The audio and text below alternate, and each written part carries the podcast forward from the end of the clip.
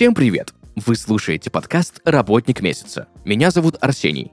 Каждый выпуск ко мне приходят представители интересных профессий, от оперных певцов и дата-инженеров до покупателей и пилотов. Вместе мы разбираемся, за что люди любят свою работу.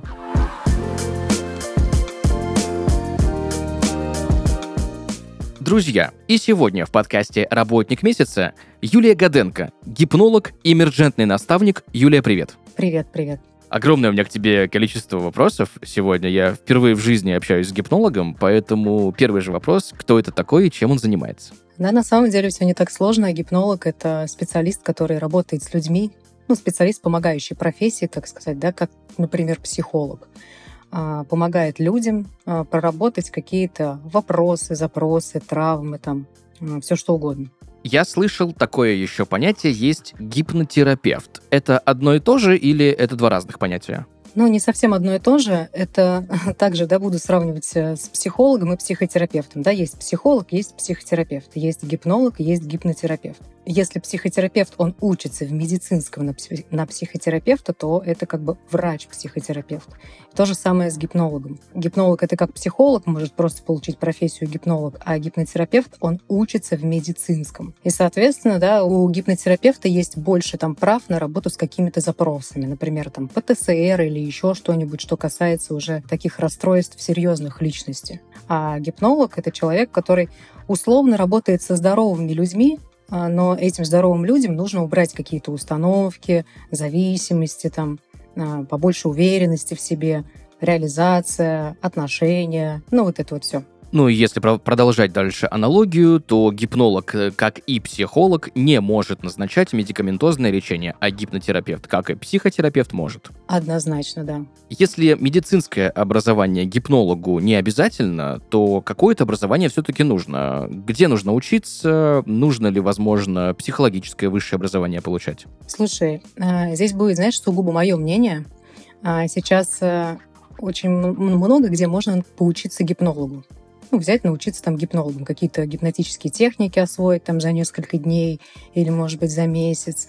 Но а, сугубо мое личное мнение, что гипнолог, так как он работает с людьми, да, он будет, э, ну, все-таки там проникать в психику людей, он должен все-таки знать какие-то базовые навыки работы с людьми, базовую психологию, понимать, как работает мозг, понимать, что происходит внутри человека. Поэтому а, сугубо мое личное мнение, я за то, чтобы гипнолог получал психологическое образование, либо какое-то такое профильное образование, где даже не из-за корочки, потому что корочка-то гипнологу не нужна, а просто для того, чтобы ну, качественно работать с людьми, не навредить, а вот именно знать. А как ты вообще решила стать гипнологом? Расскажи вообще про свой путь. Как у тебя это было? Ты долго к этому шла? Или вот знаешь, как бывает, ты просыпаешься так вот резко с утра и такая, все, я буду гипнологом. Нет. Это было абсолютно не так. Не знаю, можно ли тут э, выражаться, но я просто так разговариваю, поэтому... На самом деле я пришла к этой профессии через свою собственную задницу.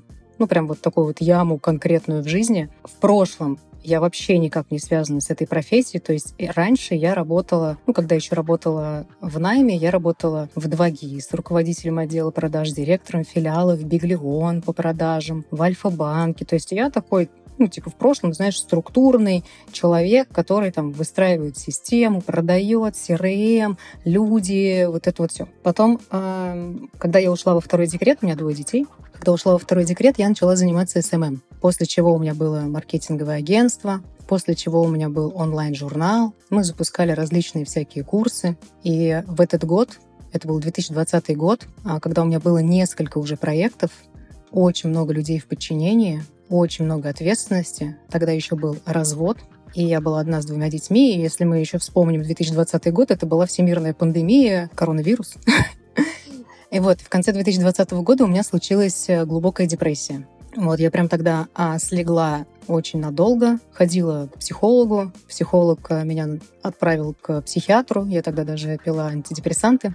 Э, Что-то мне не понравилась эта история с антидепрессантами, от них мне было не очень хорошо. И однажды а, у меня есть один хороший знакомый, а, он мне позвонил и говорит, пойдем с тобой к Евгению Юрьевичу. Ну, это там профессор один, который тоже, ну, доктор психологических наук. Вот он меня отвез к этому Евгению Юрьевичу, мы там что-то часа три сидели, он меня там со стула на стул пересаживал, что-то какие-то бумажки мы писали, какие-то слова нужно было проговаривать. Ну, в общем, занимались мы этой а, штукой часа три. После того, когда я вышла оттуда, я почувствовала себя очень хорошо. Вся моя депрессия, все мое вот плохое состояние куда-то испарилось.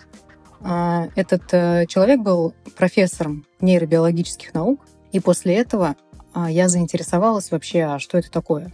Ну, типа, почему меня мой мозг сейчас вот так вот подводит? Почему я больше не могу работать так, как раньше? Почему я не могу выстраивать бизнес? Почему вообще а, мне ничего не хочется? Почему я там всех ненавижу? Мне, ну, очень стало интересно. Я начала просто потом после этой сессии изучать, читать про мозг, про все эти нейронные связи, про то, какие там отделы в голове, про депрессию, как она там на самом деле рождается, что происходит, ходить там к психологам, узнавать разные там системы самопознания. Ну, в общем, просто, знаешь, по фану вот так вот заниматься вот этим, продолжая а, работать на той работе, которой я работала. И в какой-то момент э, я просто поняла, что вот этим я могу заниматься, то есть изучать про мозг, про людей, про то, как человеческая система устроена. Даже тогда, когда у меня там температура 40 условно, даже тогда, когда я не могу там э, слезть с кровати. И тогда я поняла, что вот это, наверное, именно и есть вот знаешь, как говорят, типа предназначение, найди себе хобби, и ты никогда не будешь работать. Раньше я думала, что это все вранье, но потом поняла, что нет. Ну вот когда вот нашла. Ну и потом я сначала пошла учиться просто на коуча, ну чтобы попробовать, что это такое. А сначала на одного коуча, потом на другого коуча. Пошла учиться на нейрокоуча. Вообще не знала, что такое гипноз. И оказывается, на этом а, обучении нейрокоучингу нас учили быть гипнологами. Ну и дальше я уже стала брать каких-то наставников, а, очень ну, знаменитых там гипнотерапевтов, которые, ну, такие взрослые люди, знаешь, из, из СССР, дедушки, бабушки, которые очень много чего в этом в этой сфере знают, ну, личных наставников. Ну и дальше пошла учиться во всякие институты. Ну и вот сейчас я таким я являюсь. Круто, слушай, очень, э, очень крутая у тебя такая история, знаешь, из э, офисной, карьерной, классической вот этой вот нашей парадигмы, да, до каких-то вот таких моментов. Это, я, я всегда это приветствую. Да, я бы никогда в жизни бы не поверила, если бы мне тогда так сказали, что я когда-нибудь буду гипнологом. Круто. Потому что я это все отрицала. Ну, как бы отрицание первая стадия принятия, как мы помним, да, поэтому... Ну да. Так, что я у тебя хочу выяснить? Я перед тем, как с тобой согласовали то, что у нас будет выпуск, да, я, естественно, в гипнологии, в гипнозе ничего не знаю, кроме того, что щелкни пальцами и человек уснет, да, ну, как бы стандартные вот эти вещи. Поэтому я, значит, пошел гуглить. Естественно, нагуглил я там всякого. Интересного, ничего не понял. В общем, в чем гипноз отличается от внушения? Потому что я напоролся на такую штуку, как внушение, говорят все, что это какая-то опасная штука, нужно этого избегать и так далее. В общем, что и с чем это кушают? Ну, внушение на самом деле опасная штука, и надо этого избегать. И я, знаешь, часто говорю э, в своих социальных сетях или там своим клиентам, что я на самом деле никого не гипнотизирую, а разгипнотизирую. Потому что э, по факту, ну вот мы попадаем под внушение, под гипноз в течение дня вообще несколько раз. Например, вообще, вообще, да, что такое гипноз? Гипноз — это, ну, своеобразное такое трансовое состояние человека, когда в этом трансовом состоянии он может схватить то или иное внушение. И потом как бы думать, что это его собственная мысль, думать этой мыслью, и потом эти мысли у него реализуются в жизни. Например, например, музыка, да? Э, есть там разная музыка, которая ну, внушает совершенно разное людям. Ну, к примеру, я там часто привожу такой пример, мы там в детстве слушали «Ты бросил меня, ты бросил меня». Вот эту фигню, да? И, соответственно, что происходит с мозгом, когда мы слушаем музыку? Нам нравится, да? Музыка, вот эти вот ритмы, они вводят наш мозг в определенные ритмы головного мозга, да, в альфа, в тета-состояние. И вот в этом альфа-тета-состоянии наше критическое мышление идет погулять. И, соответственно, вот когда мы находимся в альфа и тета-состоянии, все слова, которые есть в этой песне, они нормальненько так а, оседают у нас в подсознании. А потом, да, мы удивляемся, типа, а что это, если я слушаю страдальческие песни, а потом у меня в жизни, как бы, да, какая-то ерунда происходит, отношения там не складываются, деньги не зарабатываются, реализации нет, что-то там я болею постоянно. И вот это есть внушение. Внушение мы получаем тогда, когда, например, смотрим телевизор, да, и там какая-нибудь реклама, на какие-нибудь нагнетания, когда человека вводит такое стрессовое состояние чему-то как-то пугают, да, а потом после этого вот, ну, напугания дают какую-то информацию, которая также прямиком идет в наше подсознание. Вот. Это вот все внушение. А гипноз это что? То есть э, человек, когда идет к гипнологу, ну или там гипнотерапевту, он идет туда с какой-то задачей своей, да? Ну то есть ты же не пойдешь там к гипнологу просто скажешь и не скажешь ему типа, а ну-ка давай-ка внуши мне что-нибудь. Закодируй ну, меня, да? Да-да-да. Что-нибудь ты, ты и получишь. А когда ты идешь к гипнологу, у тебя есть какая-то а, проблема, какой-то запрос, который ты хочешь разрешить. Соответственно, гипнолог с тобой сначала разговаривает, да, то есть происходит что-то типа психологической консультации, выявляет какой-то твой истинный запрос, а зачем тебе это, да, для чего, а что ты получишь. И после чего, да, вводит тебя в трансовое состояние, и в трансовом состоянии, ну вот в этом в тета-состоянии, человек, по сути, сам с собой работает. Ну, то есть гипнолог задает определенные вопросы ведет его куда-то, в какую-то ситуацию из прошлого, которую важно, да, там, прожить, пережить, отпустить прошлые переживания, убрать определенные паттерны поведения, перестать думать, что я говно. А, и да, и потом а, дает те внушения, которые согласованы с клиентом. Ну, то есть, например, да, если ты ко мне придешь, мы с тобой поговорим, от чего ты хочешь избавиться, что ты хочешь получить вместо того, ну, что есть сейчас, какие-то там, не знаю, уверенность, может быть, там больше силы, энергии, может быть, захочешь вернуть э, э, свои заблокированные чувства, ну или денег, я не знаю. И потом, да, мы сначала убираем все накопившееся говно в голове, После чего на это, а, когда мы это все очищаем, накладываем определенные установки, новые, которые будут помогать тебе качественно улучшать жизнь. Ну, как-то так это происходит. Это очень напоминает классическую базовую психологию, но разница в том, что на, ну, в классической базовой психологии мы работаем на уровне сознания. Ну, то есть такой поверхностный уровень сознания, где я вот осознаю вот это, я как бы с этим и работаю. Но а на самом деле серый кардинал всей нашей жизни — это подсознание, да, и бессознательное. Подсознание — это архив нашей памяти, где хранятся все травмы, а, все ситуации, которые на самом деле, да, наш, нами управляют и подают сигнал. То есть из подсознания идет сигнал в сознание, а что мне на самом деле делать. Ну, то есть сознание — это тогда, когда вот я сейчас разговариваю, беру там стакан, смотрю, прямо сейчас я что-то думаю, иду, ну, то есть нахожусь в сознании, да? А, а подсознание — это какие-то неосознанные такие такие реакции, которые мы уже не помним, но они нами управляют. Не знаю, например, да, там есть у меня в подсознании там травма, что все мужики козлы, да? Ну, есть много таких женщин, которые так считают. И, соответственно, если это есть, то это всегда и будет подтверждаться в сознании, ну, в подсознании у меня есть травма, все мужики козлы и обижают, и, соответственно, чтобы не получить снова эту боль, а мое подсознание будет мне сигнал давать в сознание, а давай-ка мы лучше вообще не будем с ними связываться, или будет подтверждать мне то, что все мужики козлы для того, чтобы не сближаться, не доверять и не выстраивать гармоничных отношений, потому что если вдруг я выстрою гармоничные отношения, то тогда снова будет какая-то боль, какая-то травма, от чего я буду очень долго страдать. Но наш мозг очень умный, вся наша как бы ну, система выстроена на то, чтобы сохранить человека, ну, мнимо, да, помогая ему выжить. Ну, то есть задача нашего мозга для того, чтобы мы выжили. Но мы же не хотим выживать, мы же хотим счастливо жить. И поэтому люди идут работать с психологом, с гипнологом и так далее. Давай так, с какими запросами чаще всего приходят к гипнологу? Да с такими же запросами, как и к психологу.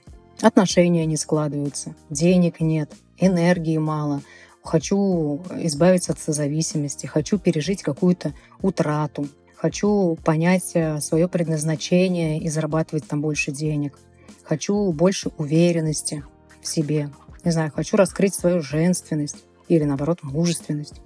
Знаешь, мне что подумалось? Вот мы много уже параллелей с психологами провели, и у меня тогда логичный вопрос вытекает. Должен ли гипнолог проходить супервизию? Если да, то у кого? Да, но это тоже мое мнение, что гипнолог, что эмерджентный наставник, что психолог. Я считаю, что должен проходить супервизию однозначно, потому что на супервизии мы имеем возможность да, посмотреть со стороны а, на какие-то запросы, потому что часто бывает такое, что взгляд там замыливается, ну и на супервизии это всегда, не знаю, твои компетенции всегда вырастают, и ты можешь, ну, как бы больше дать людям и проработать же свои какие-то, да, там, э, навешивания. И супервизию, и сам в терапии э, гипнолог должен быть.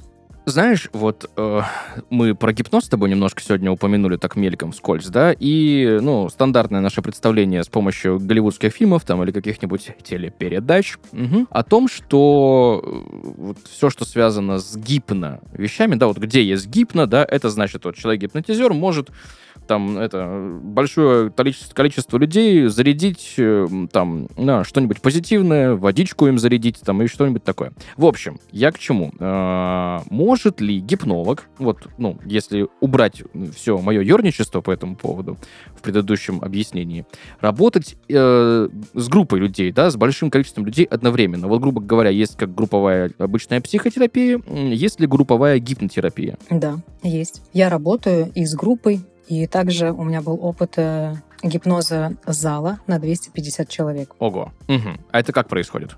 А вообще, немножечко, да, э, чтобы убрать вот эти вот иллюзии, то есть гипноз — это не так, то, что я такая пришла, три раза пальцами щелкнула, человек вырубился, а потом такой проснулся и не понял, что я, где я, что произошло. На самом деле, да, это не так. А, такое может быть, ну, такое бывает, но такими методами обладают скорее те люди, которые работают э, в органах, а, а людям, которые работают как, э, ну, как бы в терапии с людьми, как гипнолог, такие навыки абсолютно не нужны. А как это происходит? Да, обычно происходит. Люди также ложатся, да, там или садятся удобно, и сначала техниками наведения транса с помощью голоса, с помощью музыки, с помощью каких-то а, специальных техник, там, типа, знаешь, напряги руку или напряги все тело и расслабь, напряги снова все тело и расслабь. На самом деле гипноз — это не какая-то там эзотерика, волшебство или еще что-то такое. Гипноз — это чистой воды нейрофизиология. И если да, а, гипнолог знает, как работает мозг, как работает центральная там, нервная система, мышцы, что происходит с телом, то а, ну, легко может а, управлять этим состоянием. Но есть люди, например, более гипнабельные, есть менее гипнабельные. И если ввести, ну, говорить про пример зал на 250 человек, конечно же, часть людей быстро очень погрузились в гипноз, а, все прочувствовали, все поняли, приняли все установки, а кто-то меньше да, это все прочувствовал. Это нормально. Но важно сказать, что все люди гипнабельны, абсолютно все, потому что это просто как бы процессы нашего мозга. У всех в голове есть а, бета, альфа, тета, дельта и гаммы волны. Ну, как бы не бывает людей без этих волн. Просто гипнабельность, она как мышца. Если ты, например, да, никогда не входил в гипноз, не слушал там медитации, ты все время двигаешься на бета-волнах, таком стрессе, активном каком-то сознании, то тебе, скорее всего, будет сложно сразу погрузиться в гипноз. Ну, тоже не факт. Может быть, да, ты изначально гипнабельный, просто этого никогда не пробовал. Зависит от того, насколько сильно а, критическое мышление у человека. И для того, чтобы погрузиться в тета-состояние, да, и дельта-состояние, а, важно вот эту вот бетонную стену критического мышления пробить. Ну и пробиваем мы ее за счет всяких техник наведения транса. Когда человек очень хорошо себя чувствует, расслабляется, ну, такое чуть-чуть отлетевшее состояние, когда ты вроде бы спишь и не спишь. На самом деле это очень кайфово, очень приятно. Ты упомянула еще, что ты являешься эмерджентным наставником. Я, если честно, опять же, когда гуглил, впервые столкнулся с таким понятием э, для себя. Век живи, век удивляйся. Я, кстати, обожаю свою работу именно за то, что я каждый раз общаюсь с представителями разных профессий, узнаю что-нибудь новенькое для себя. В общем, перед тем, как мы поговорим про эмерджентного наставника и про твою деятельность в этом качестве, давай вообще разберем, что такое эмерджентность и эмерджентная эволюция. Угу. Ну, эмерджентность, это, знаешь, э, если как-то так в двух словах сказать, это а, это живые системы ну, в нашем мире. И эти живые системы могут быть как человеческие системы, да, также и системы там, городов, системы стран, системы животных. И эти системы, они же всегда эволюционируют, правильно? Да? То есть ну, человечество, там, мир, планета всегда к чему-то идут. Всегда там что-то происходит новое. И вот если ну, рассматривать со стороны э, человеческой эволюции, то человеческая эволюция невозможна, если мы рассматриваем человека как отдельную единицу от всей остальной системы. То есть мы все живем в системе, да? Например, да, э, ну, ты там как человек, у тебя там есть студия, ты записываешь подкасты, возможно, да, ты занимаешься спортом, и это тоже часть твоей системы. Может быть, у тебя есть семья, я не знаю, да, может быть, есть дети, может быть, еще что-то есть, и в этой системе, в своей быстрее. Ты каждый раз играешь какие-то разные роли. И эмерджентный наставник — это тот человек, который полностью смотрит на систему человека и видит, ну, буквально насквозь, а что сейчас происходит в системе человека, что происходит с каждой ролью. Почему, например, да, там ты придешь ко мне с запросом «хочу денег», да? А я посмотрю в твою систему, посмотрю, где какие роли работают, как они работают, где там проваливаются, какая там, ну, в порядке ли биологическая система, как ведет себя социальная система, куда в принципе направлена вся система сейчас, где между ролями, между системами а, конфликт. И подкрутив, например, какие-то другие абсолютно роли, не те, с которыми ты ко мне пришел, система может наладиться и эволюционировать дальше. Вот так. То есть это такой а, взгляд на человека, а, такой, знаешь, всеобъемлющий, что ли. Соответственно, отсюда вытекает очень логичный вопрос, чем же занимается эмерджентный наставник, или еще, как его, я так понимаю, тоже правильно, корректно называют, эмерджентный коуч. Какими компетенциями такой специалист обладает? И может ли он настроить, я так понимаю, личностную эволюцию человека? Это вот больше про это. Угу. Ну, а он скорее эмерджентный наставник, Потому что коуч, да, э, коуч — это тот человек, который просто вопросы задает, да, а человек там просто потом как-то каким-то образом приходит к своим собственным выводам. Иногда, да, неверно, может быть. А эмерджентный наставник — это а, тот, который вот как раз-таки ну, видит всю систему и какими компетенциями он должен обладать. Я называю это э, смотреть между строк, знаешь, когда вот человек говорит одно, а ты вот между строк понимаешь, что там другое. Обладать э, компетенцией нейролингвистики, ну, когда мне, например, придет там клиент, скажет мне три предложения, а исходя из того, какие он слова сказал, с какой интонацией, а, где на каких словах, допустим, опустил глаза вниз, замедлил или ускорил речь, с какой там, в какой позе он сидит, я могу понять, что происходит с системой. А подскажи, пожалуйста, где можно научиться быть такого рода наставником? Есть ли, знаешь, э, возможно, некие градации мастерства, там, ну, как условно, junior, senior, да, middle и так далее? В общем, есть ли что-то подобное, и где вообще этому учат? Есть ли там какие-нибудь э, школы, либо университеты, которые да, можно конечно. закончить, да?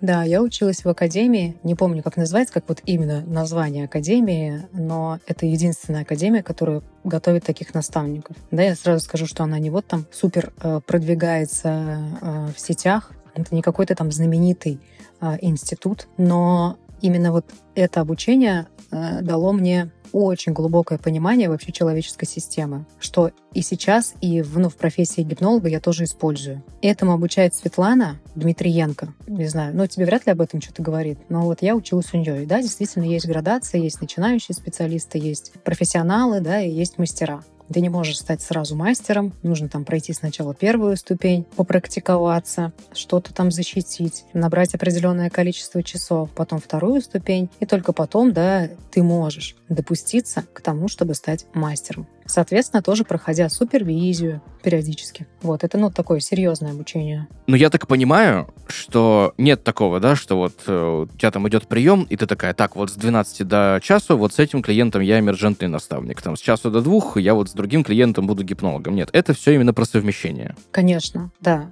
однозначно. А я еще и телесно-ориентированный психолог, Соответственно, и а, коучинговые какие-то обычные коучинговые навыки, и навыки ну, знания психолога, эмерджентного наставника, гипнолога в разных, ну, разные техники гипноза есть, я совмещаю э, и вижу, какая техника ну, подойдет какому-либо человеку. Ну, я так понимаю, что и запросы примерно такие же, да? То есть мы это не разделяем, это просто как дополнение идет именно к э, твоим компетенциям. То есть все то же самое, с чем люди приходят к гипнологу, они с тем же самым могут прийти и к психологу, и к эмерджентному наставнику, да, или просто да к другу на кухне поболтать. Да, просто, например, эмерджентное наставничество, либо там гипноз, это работа гораздо быстрее, чем просто, допустим, работать в классической психологии или психотерапии. То есть, например, да, мы можем а, с одним запросом сепарации там, от родителей, взросления в психотерапии, допустим, или психологии обычной, классической, работать год, два, да, там в психоанализе можем вообще всю жизнь работать. А если мы берем а, когнитивные техники работы с мозгом, да, это из эмерджентного, а если мы берем гипноз, то работа происходит гораздо быстрее. Ну и сейчас, да, у нас такой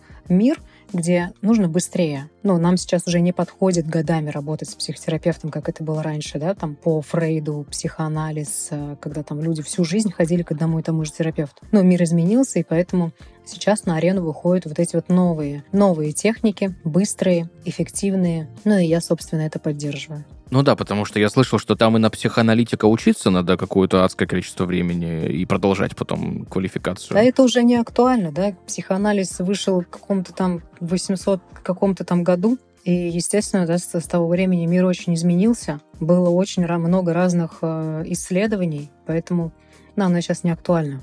Такой вопрос. Человеку до 18 лет, да, несовершеннолетнему, можно прийти к такому специалисту? Слушай, я думаю, можно, а, но я не беру. Ну, просто это ну, определенный такой уровень ответственности. Ну, э, у меня дети есть, старшей дочери 14 лет, младшей 5. И моя 14-летняя дочь, конечно же, слушает мои гипнозы в записи, гипноз на уверенность в себе, еще какие-то гипнозы. Она любит, она делает, но это моя дочь, я знаю что ее, я знаю все ее там заболевания, которые были, я знаю ее специфику характера, я могу, да, там дать ей послушать. За других детей я просто не возьмусь. Я думаю, что здесь можно, если у тебя есть именно квалификация, да, специализация, образование, в работе именно с детьми, потому что в работе с детьми, в работе с подростками нужен совершенно другой подход. У меня этой квалификации нет, поэтому я как бы не берусь. Нужно ли гипнологу э, развивать свой личный бренд или это ну, индивидуально? Кто-то хочет э, быть более известным в сетях и получать клиентскую базу оттуда, а кто-то вот по сарафанному радио работает, ему так комфортно. Абсолютно точно. Отвечу как эмерджентный наставник. Каждая система человеческая абсолютно индивидуальна. Если, например, в системе человека нет запроса на медийность, да, на какой-то там глобальный масштабный бизнес, нету, да, этого, ну, как бы запроса в системе. Но насмотревшись э, социальных сетей, он такой, так, я хочу там, не знаю, зарабатывать миллиард. Начинает э, в систему внедрять э, то, что как бы системе не надо. И тогда этот человек ломается. Поэтому здесь абсолютно сугубо индивидуально. Кто хочет, тот развивает. Кто не хочет, тот не развивает. Я знаю людей, да, гипнотерапевтов, к которым сама хожу, про которых вообще ничего нигде не написано. Ну вот совершенно, не, ну в Гугле не найдешь, нигде не найдешь. Но у них очередь на два месяца вперед, да, и одна сессия стоит 50 тысяч рублей. Достойно. Ну да. Как раз хотел про перспективы карьерного роста поговорить. Собственно, поговорили. Да. Есть к чему стремиться. Сколько клиентов в день может э, без, э, так сказать, не то что без последствий, да, ну так вот, в комфортных условиях принять э, гипнолог в неделю? Вот как это вообще происходит? Один, два, три в день, пять? Когда я начинала, я брала и по три клиента в день. Но это было прям сложно, но я как бы отдавала себе отчет тому, что мне нужно больше навыков, больше человеческих историй, побыстрее, да, там потренироваться и э, собрать самый смак смак навыков, да, так сказать. А сейчас э, я не беру больше двух или трех клиентов в неделю. Угу, я понял, да. Ну, соответственно, меньше клиентов, лучше качество. Да, меньше да? клиентов, лучше качество. Можно заниматься еще чем-то, помимо работы, да, там, семьей, например, да, учебой, собой. Давай так. Самый курьезный случай, который у тебя был в твоей практике? Такой, ну, смешной, забавный, о котором, естественно, можно рассказать, который, ну, собственно, по этике, ну, в общем, вот эти все истории. Это был один единственный случай, но это как-то такое, не знаю, просто э, хохма какая-то такая. Когда я начинала свою практику, почему-то первые, наверное, полгода ко мне ходили только мужчины. Что странно вообще для меня было, да, мужчины к гипнологу, да вообще к, ну, к специалисту помогающей профессии. Был у меня такой стереотип, то, что они вообще как бы не особо ходят в такие места. Так вот, а, однажды пришел ко мне мужчина, ну, не буду рассказывать там его запросы, в общем, мы с ним работали, ну, вот в техниках эмерджентного, когнитивных техниках работы с мозгом и гипноз. У него была там сложная ситуация, пришел весь поникший, расстроенный, а, ну, прям совсем. И потом, когда мы вышли из гипноза, я у него спрашиваю, как ты себя чувствуешь, все хорошо? Да, все хорошо. Говорю, отлично. А, ну, продолжаю задавать вопросы, задаю, задаю, он отвечает, и в какой-то момент он говорит, я хочу тебя засосать. Какой ужас. Ужас какой. Я Да, я такая, в смысле? Ну, не знаю, мне сейчас так хорошо, я так сейчас счастлив, я все вообще понял, что вот такое вот у меня... Это... Нет, говорит, ты не подумай, я этого не буду делать. Это, говорит, просто я так благодарность свою выражаю. Для меня это было странно. Я, короче, понял, да. То есть вот эта стандартная проблема всякого разного рода переносов, которые есть у психологов, она у гипнолога тоже встречается. Однозначно, да. И это тоже приходится выдерживать.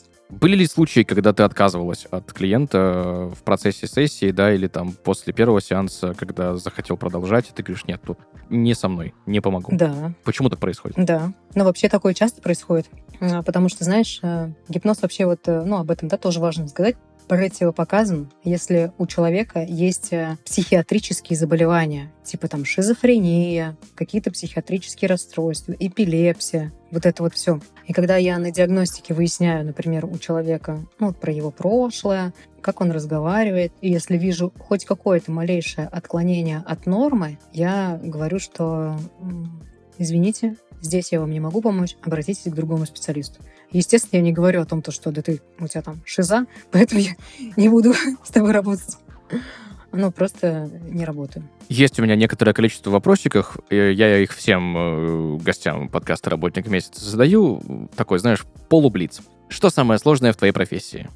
Постоянно надо учиться. Угу. Очень много. А за что ты любишь свою работу? Да блин, не знаю, за все. Я кайфую, когда, ну, в процессе сессии кайфую, потом результаты, когда вижу э, клиентов, э, за свой результат.